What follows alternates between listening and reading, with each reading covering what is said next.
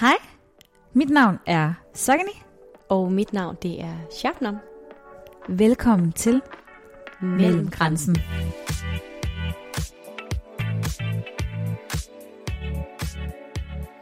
Velkommen til vores allerførste episode.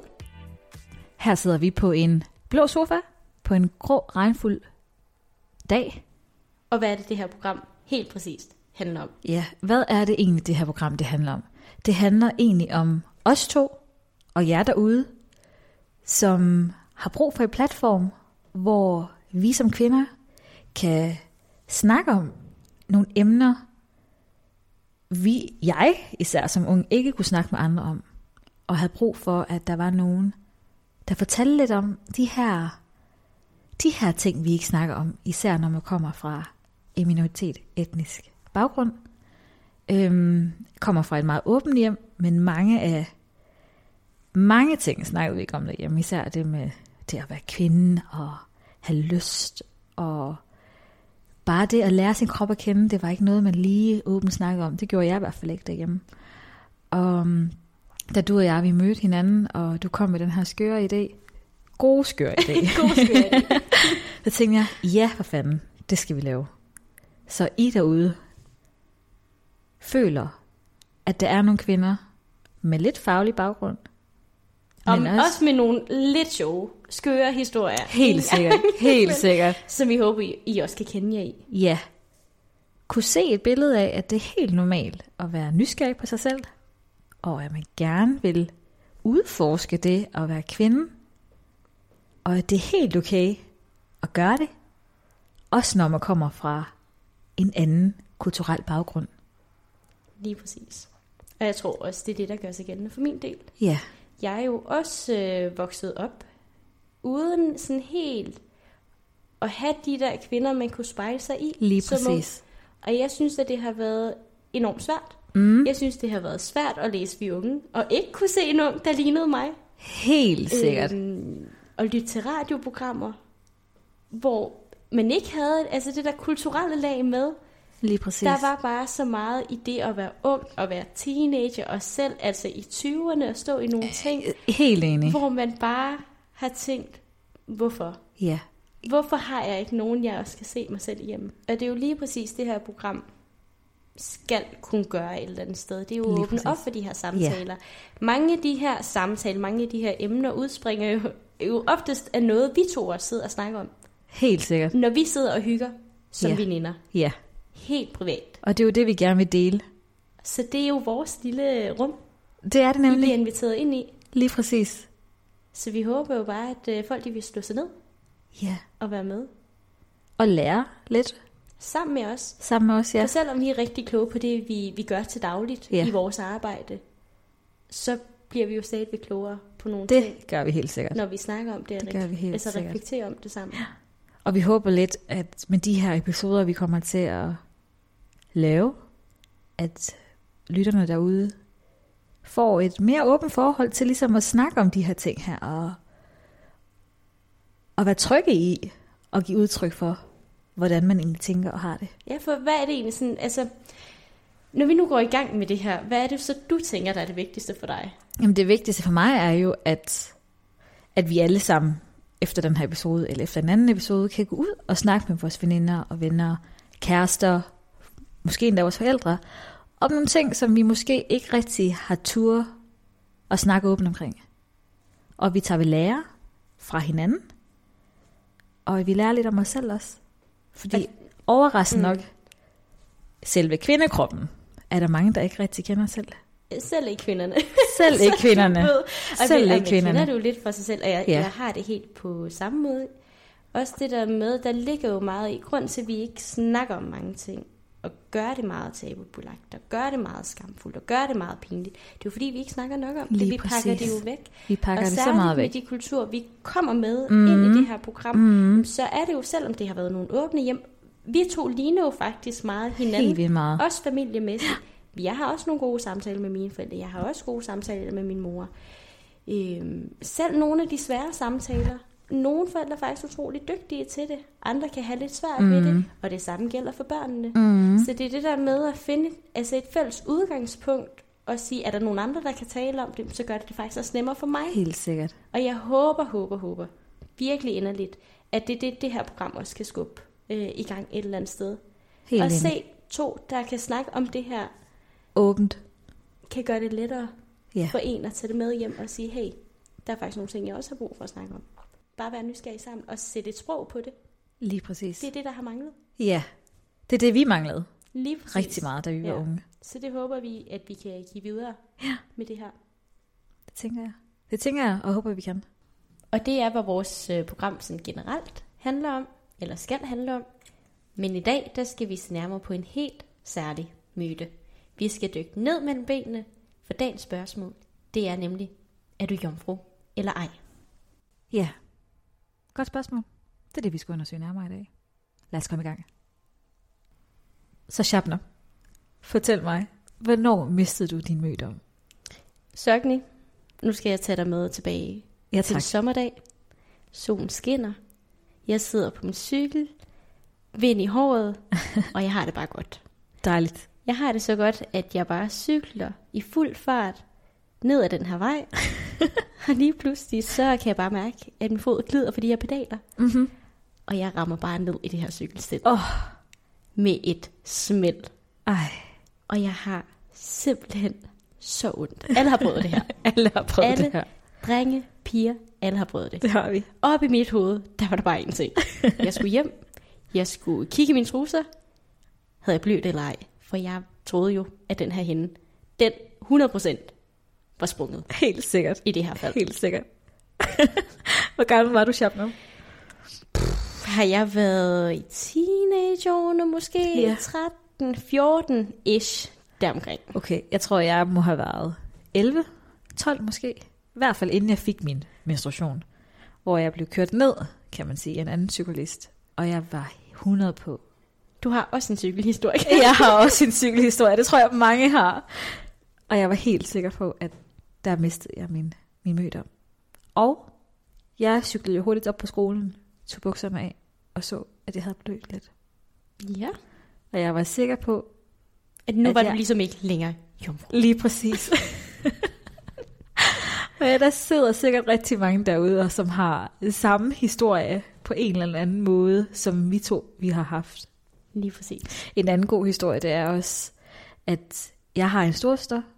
Hun har selvfølgelig fået menstruation før mig, og hun brugte tamponer. Så det har altid været meget åbent derhjemme, at vi brugte tamponer, og det gjorde jeg også relativt hurtigt, efter jeg fik min menstruation. Min mor, hun ringer en dag ned fra den lokale butik, og siger, der er tilbud på tamponer. Skal I have nogen? Og jeg er sådan, ja mor, endelig køb, for det er det, vi bruger mest af, ikke? Hvilken størrelse skal I have? Der er alle størrelser. Og jeg er sådan, den største, mor. Tag den største. Hun siger, fint nok, og ligger på. Der går ikke mere end 2 sekunder, så ringer hun igen. Nej, jeg tager altså den mindste størrelse. Og det er sjovt, fordi jeg sådan efterfølgende har tænkt over, hvorfor var det egentlig, hun valgte at kun at købe den mindste. Men det er jo, fordi hun også, min mor, som har født 4 børn, har tænkt, at der må være et eller andet med en jomfru hende, der kan springe, når man sætter noget op, eller man bliver penetreret eller noget, ikke? Det er faktisk sjovt. Det er lidt tankevækkende. Hjemme hos os, der er tampon jo faktisk bare ikke blevet nævnt. Altså, du ved, det var bare et bind. Værsgo, ned i trussen, der er absolut ingenting, der skal op. Så det var bare et no-go. Så på den måde har vi jo faktisk aldrig sådan, reflekteret så meget over det. Jeg har bare tænkt, det var sådan, det var. Yeah. Selvfølgelig, når jeg fik en menstruation, så var det jo bare et bind, der skulle være der, og ikke en tampon. Selvfølgelig ikke. Og det er jo lidt vores historie med noget med den her jomfruhinde. Yeah. Og nu der skal vi faktisk lidt videre til at se nærmere på, hvad det helt præcis er for en myte, det handler om. Det skal vi nemlig. Jamen, egentlig en meget simpel myte, som siger, at vi kvinder, vi har en hinde i skeden, som gør, at når vi har sex for første gang, og hvis vi jomfruer, så bløder vi første gang. Men sandheden, den er faktisk lige så simpel. Det er den nemlig. Der er nemlig ikke den her såkaldte jomfruhinde. Der er ikke noget, der går i stykker. Mm-mm. Der er ikke noget, der forsvinder. Nej. Men hvorfor er det så lige præcis, den hedder en jomfruhinde? Jamen det er jo Fordi at kært barn har selvfølgelig mange navne, ikke? Og den her jomfruhinde, den hedder alt muligt. Den kan hedde hymen, den kan hedde mødommen, den kan hedde en kønskrans. Ja. Ja. Og det er jo så sent som i 2013, ja, at man valgte at omdøbe den til en kønskrans. Der var nogle kloge folk, der satte sig ned, kiggede på underlivet og fandt ud af, hov, der er ikke nogen hende, som vi har gået og troet. Ja. Det er faktisk en helt anden struktur. Den ligner mere en krans. Mm. Hvorfor skal vi ikke bare kalde den en kønskrans i stedet for? Og hvordan ser den her kønskrans egentlig? Jamen det er også et ret simpel måde, den ser ud på, hvis man kan sige sådan. Det er en slimhindefold, som simpelthen ligger sådan 1-2 cm op i skeden. Og den kan for nogen være tydelig at se, for andre ikke så tydelig at se. Den kan måske kun ligesom runde sig rundt over halvdelen af skedeindgangen. Den kan have mange forskellige måder at se ud på. Og Shabnam, du sammenligner jo kønsgrænsen med en scrunchie. Hvilket jeg jo synes er en ret genial sammenligning. Det er det faktisk, af kønsgrænsen. Så hvis du sidder og lytter med derhjemme, så prøv at gå ud på toilettet, prøv at gå ind på værelset, find scrunchie frem, eller så køb en scrunchie, og prøv at sidde med den, mens du lige får den her beskrivelse fra jordmoren af. Scrunchie, den er jo ret simpel, ret elastisk, og det samme er din kønskrans faktisk også. Mm. Lige så vel, så giver den så også, hvis der er noget, der sådan trænger ind. Det gør den. Lidt ligesom hvis du stikker fingrene ind i den her scrunchie, og den giver, så den bliver lidt større. Det samme sker med en kønskrans, hvis der er noget, der ligesom kommer ind i den. Helt rigtigt. Og så har den sådan en meget foldet struktur, ja, og det ligner også lidt en kønskrans. Det er faktisk rigtigt. En god beskrivelse. Så anatomisk er det faktisk den mest simple måde at beskrive. Og sammenligne den med. Lige præcis, hvad en kønskrans er. Vi kan med garanti sige, at den ser ud anderledes ud i mange andre kvinder også, fordi vi har i hvert fald set et par stykker. For hvad er det egentlig, vi render rundt og laver til hverdag? Det er det. Til daglig er jeg læge og har lavet utallige gynækologiske undersøgelser og har undersøgt kvinderne ind og ud, kan man godt sige. Og jeg er jordmor på en fødegang, så jeg har rigtig mange kvinder, der kommer ind og føder, og rigtig mange liv, jeg også ser til dagligt. Og ingen er ens. Lige præcis. Hvad er det så for en funktion, den her kønskrans så egentlig har? Og hvorfor har man den så? Jamen, det har man jo tænkt meget på, og undersøgt rigtig meget faktisk. Og der er nogen, der har fundet ud af, at dens funktion faktisk er rimelig simpel. Sådan egentlig rimelig kedelig simpel. Lige præcis. Kroppen har jo slimhænder mange forskellige steder i kroppen. Det har vi nemlig, ja. Og de har sådan primært egentlig samme funktion. De skal holde skidt ude, de skal holde bakterier ude. Og det er faktisk lidt det samme, der gør sig gældende for sådan her kønskrans. Det er jo ligesom en slimhindfold, der ligger i skedeåbningen.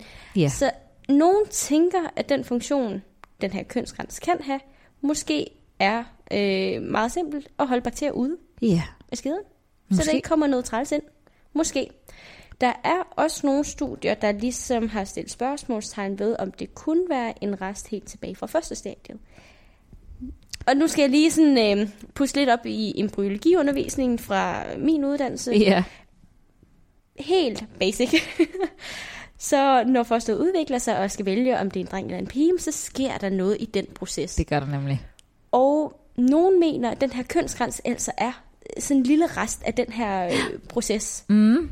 Så egentlig er den meget ubetydelig anatomisk. Og ikke så kompliceret, som vi gør den til. Nej. Det er sagt, så er vi jo kommet frem til, at det er en kønskrans. Ja. Der er altså et hul igennem. Så derfor passer det ikke så godt at kalde det den her hinde. Men der er jo også nogle kvinder, der godt kan blive født med en fuldstændig hinde. Det er der nemlig.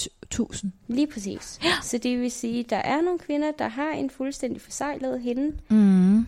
Det er bare ikke normalt. Nej. Så når man har det som kvinde og opdager det, så er det oftest en operation. Ja. Og så får man ligesom prikket hul igennem, som man får den her kønskrans, som alle andre har. Lige præcis. Og det har jo noget at gøre med de komplikationer, der kan være. Når du får menstruation, så er der noget, der skal ud af kroppen. Ja. Og der skal også noget ind af kroppen. Helt bestemt. Lige præcis. Der er jo noget, der skal ind og ud, kan man sige. Så det er oftest der, man også opdager, at der er noget, der ikke er helt, som det skal være. Ja. Og så sidder der garanteret mange derude og tænker, jamen, hvorfor er det så, vi... Eller mange oplever, at de bløder første gang, de har sex. Ja, fordi kan sådan en kønskrans egentlig gå i stykker? Og det er det, vi siger, det kan den jo ikke. Nej. Men hvis vi nu prøver lige at sætte the tone. Okay. Hvor er vi henne? Jamen, hvor er vi henne? Vi er ude i byen. Ung. Og vi danser rundt på dansegulvet og møder den her lækre fyr. Hun danser på bordene. Jeg tager dansegulvet. Det gør jeg altid. Og der er den her søde fyr, du falder i snak med. Danser lidt med ham. Og så skal jeg det. Er det nu? Er det i dag? Er det i dag? Er det i dag? Ja, det er det sgu. Du tager med ham hjem.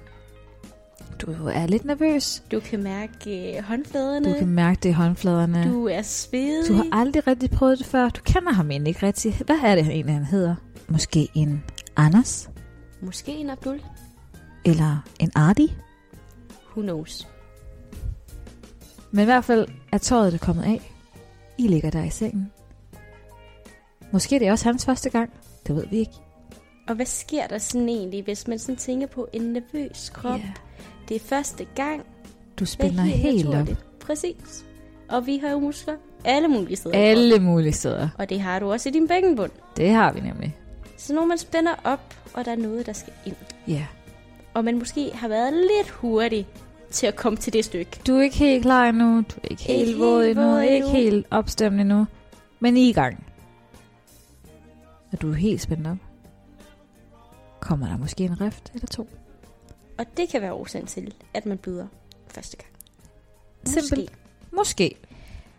Kender man hinanden, eller er man tryg i det? Er man god til at slappe af? Er man våd nok? Er der måske nogen, der ikke oplever at bløde første gang? Nemlig. Det er nemlig cirka, jamen det er cirka 50-50. Halvdelen bløder, halvdelen bløder ikke. Det vil sige, at begge dele er faktisk lige normalt. Ja. Og man kan bløde den 10. gang, man har sex. Eller man kan bløde den 20. gang, efter man har sex. Det vides ikke. Det kommer an på, hvordan man har det den dag, skulle jeg næsten til at sige. Endelig, præcis. Ja. Så nej, kønsgrænsen går ikke i stykker. Den forsvinder ikke. Men der kan godt komme nogle små rifter. Lige som præcis. Kan være årsagen til noget blødning en gang imellem, når man har sex. Så man kan ikke tage til en gynekolog og få lavet en jomfrutjek, som man gør mange andre steder ude i verden. Fordi en undersøgelse, en gynækologisk undersøgelse, kan ikke fortælle nogen, om du tidligere har haft sex eller ej. Det allerbedste, man kan gøre, det er faktisk at spørge kvinden selv. Og det er hendes eget valg, om hun vil svare på det eller ej. Helt sikkert. Og det samme gælder generelt bare at forlade gynækologiske undersøgelser. Har det samme betydning. Gælder, hvis du vælger at bruge tampon. Lige præcis. Så gør det. Det har faktisk ingen betydning for din kønskrans. Lige præcis, for den kønskrans er der bare mere eller mindre. Så hvorfor er det egentlig, at det er så vigtigt, at man er jomfru? Det er det ikke. Det vil jeg gerne sige. Det er det ikke. Det er et meget personligt valg, man tager, og man har lyst til at vente, til man finder den rette, eller til man bliver gift. Det er helt op til den enkelte kvinde at vælge, hvad hun vil, selv op med sin krop. Problemet ligger jo nok lidt i, at nogle kulturer stadigvæk binder op i den her myte med, at kvinden skal være den uskyldige, den rene, den pæne, den urørte, til hun bliver gift. Jeg tror også generelt, jeg bare har det rigtig, rigtig svært med jomfruelighed som begreb generelt. Jeg synes jo faktisk ikke engang, det er noget, der bør kobles op på kvinden. Helt sikkert ikke. Når det heller ikke bliver koblet op på manden. Enig. Så for mig er det jo langt mere tilbage i begrebet, i den måde, vi italesætter det på, i den måde, vi skaber nogle forventninger i forhold til de ord, vi bruger om kvinden og kvindens underliv. Så for mig at se det der med, om det er vigtigt at være jomfru eller ej, jeg tænker ikke, det er noget, man... Altså sådan, det skaber bare en forventning om, at man aktivt skal tage et valg. Ja, tage et valg. Og det skal man nemlig ikke. Og det tænker jeg ikke, jeg har brug for hele tiden at blive mindet om. Et eller andet sted er det jo bare fint at være kvinde, og det er fint at være mand.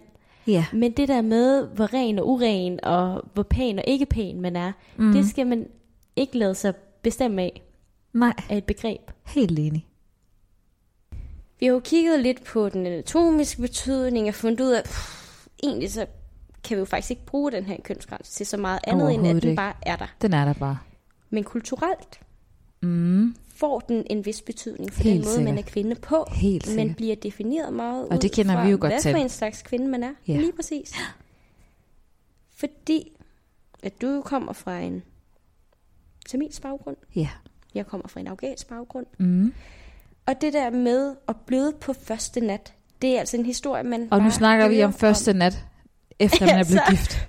Første nat, ikke? Efter man er blevet gift. Ja, for man har ikke sex før ægteskab. Yes. Og det er utrolig vigtigt, at der kommer den lille bløde klat på det hvide lagen. Det er i hvert fald det, jeg har set i de Bollywood-film, jeg har set, siden jeg var barn. Jeg har ikke set de scener i nogen af de Bollywood-film, men du må rigtig gerne sende mig det. Det snakker vi om, når vi er færdige her i dag. Men jeg skal nok vise dig det. Vi har jo aldrig snakket om det derhjemme, men det er en givet ting, at man er jomfru, indtil man bliver gift. Og hvad kan det have betydning for sådan en kvinde, der går med den her fortælling eller om, den, at du har en hende, at det er noget, der skal udforskes først inden for ægteskabet? Hvad gør det ved sådan en kvinde? Jamen, det er ret simpelt, ikke? Hvis man er en kvinde, som faktisk har lyst til at udforske sig selv, eller sammen med en anden, og man bare gerne vil være sammen med en før ægteskab, så kan det være, at hun afholder sig fra det. Fordi hun netop er bange for, at hun ikke bløder på første nat ellers. Lige præcis. Og det samme kan også gøre sig gældende for de par, der faktisk vælger at vente til et ægteskab. Fordi det kan skabe nogle forventninger til, at man skal præstere noget, som reelt set bare ikke er helt sandt. Som overhovedet ikke er helt sandt. For hvad hvis nu man så står der, og det faktisk er din første gang, og du er gift med den fyr, du godt kan lide, og ikke bløder. Og du ikke bløder. Det er frygteligt. Det kan jeg slet ikke sætte mig ind i. Så hvorfor er det, at det er så vigtigt, at vi har den her snak om kønsgrænse? Fordi det er vildt vigtigt, at I derude forstår og snakker om det åbent med jeres veninder, venner, familie, partner, at man altså ikke altid bløder første gang, selvom man er jomfru. Fordi den her kønsgrænse, jomfruhinde, som vi også kalder den, ikke har nogen reel betydning. Hvad tænker du ellers, Shabnam, omkring det her? Altså i forhold til, hvorfor det er vigtigt at snakke om jomfruhinden, hvorfor den ikke findes, og aflive hele den her myte. Men jeg tænker, fordi det har betydning for ens sundhed og ens seksualitet. Mm-hmm. At man ligesom kan lære om at have noget interesse for ens egen krop, at det ikke er forkert, at det ikke er umoralsk. Mm. Og jeg synes jo faktisk, at det er vigtigt, at vi afliver myten om jomfruhinden, fordi at det er en myte, der fortæller unge kvinder, at de skal forholde sig passivt til en del af deres krop, som faktisk ellers er ret vigtig for ens kvindelighed. Helt sikkert. Og den fastholder jo også kroppen under noget, der ligesom er, hvad kan man sige, socialt konstrueret i den måde, vi sådan snakker om de ord, vi beskriver underlivet med. Ja. Og det er jo også forkert, for det er jo aldrig en skam at være nysgerrig på sig selv og sin kvindekrop og sit underliv. Aldrig. Så jeg synes jo mest af alt, og det allervigtigste for mig i hele den her snak, det er jo, at ens sundhed er vigtig. Mm. At man ikke skal lade sig begrænse af en myte, fordi den bygger på et misforstået koncept om, at en kvinde, hun simpelthen ikke kan gå op i sin egen sundhed. Og sin seksualitet. Præcis. Og det der med at have kendskab til sin egen kvindekrop forud for ægteskab, at det jo ikke er forkert. Helt sikkert ikke. At det sagt, må man jo selv om, hvordan man træffer de valg og gør det til og fra. Men nysgerrigheden omkring din egen krop, den må man ikke fortrænge på grund af det her i hvert fald. Præcis. Den må egentlig gerne være der, uden at man skal skamme sig over det. Så jeg håber, at man ved at snakke om det, ved at prikke hul på den her myte, ved ligesom at få sat nogle ting på plads, kan få flere piger og kvinder til at gå op i både deres egen krop og seksualitet, og fastholde den der nysgerrighed. Det synes jeg i hvert fald, det har jo været enormt givende for mig som kvinde, i hele den her proces, både fra ung til der, hvor jeg er nu, til hvor meget den her kønsgrænse egentlig bare har fyldt, uden at fylde. At det har givet mig enormt meget at kunne have de her samtaler. Både med veninder, både derhjemme, både med dig. Ja. Så det håber jeg virkelig, at det her afsnit kan få frem. Mm. Så kvinder, piger derude, tillykke. I har en kvindelig blindtarm. Lige præcis. Kønsgrænsen. Vi har den med. Vi kan simpelthen ikke bruge den til noget. Tak fordi I lyttede med. Vi håber, at I hopper med på næste afsnit, hvor vi skal snakke om menstruation. Tak for i dag.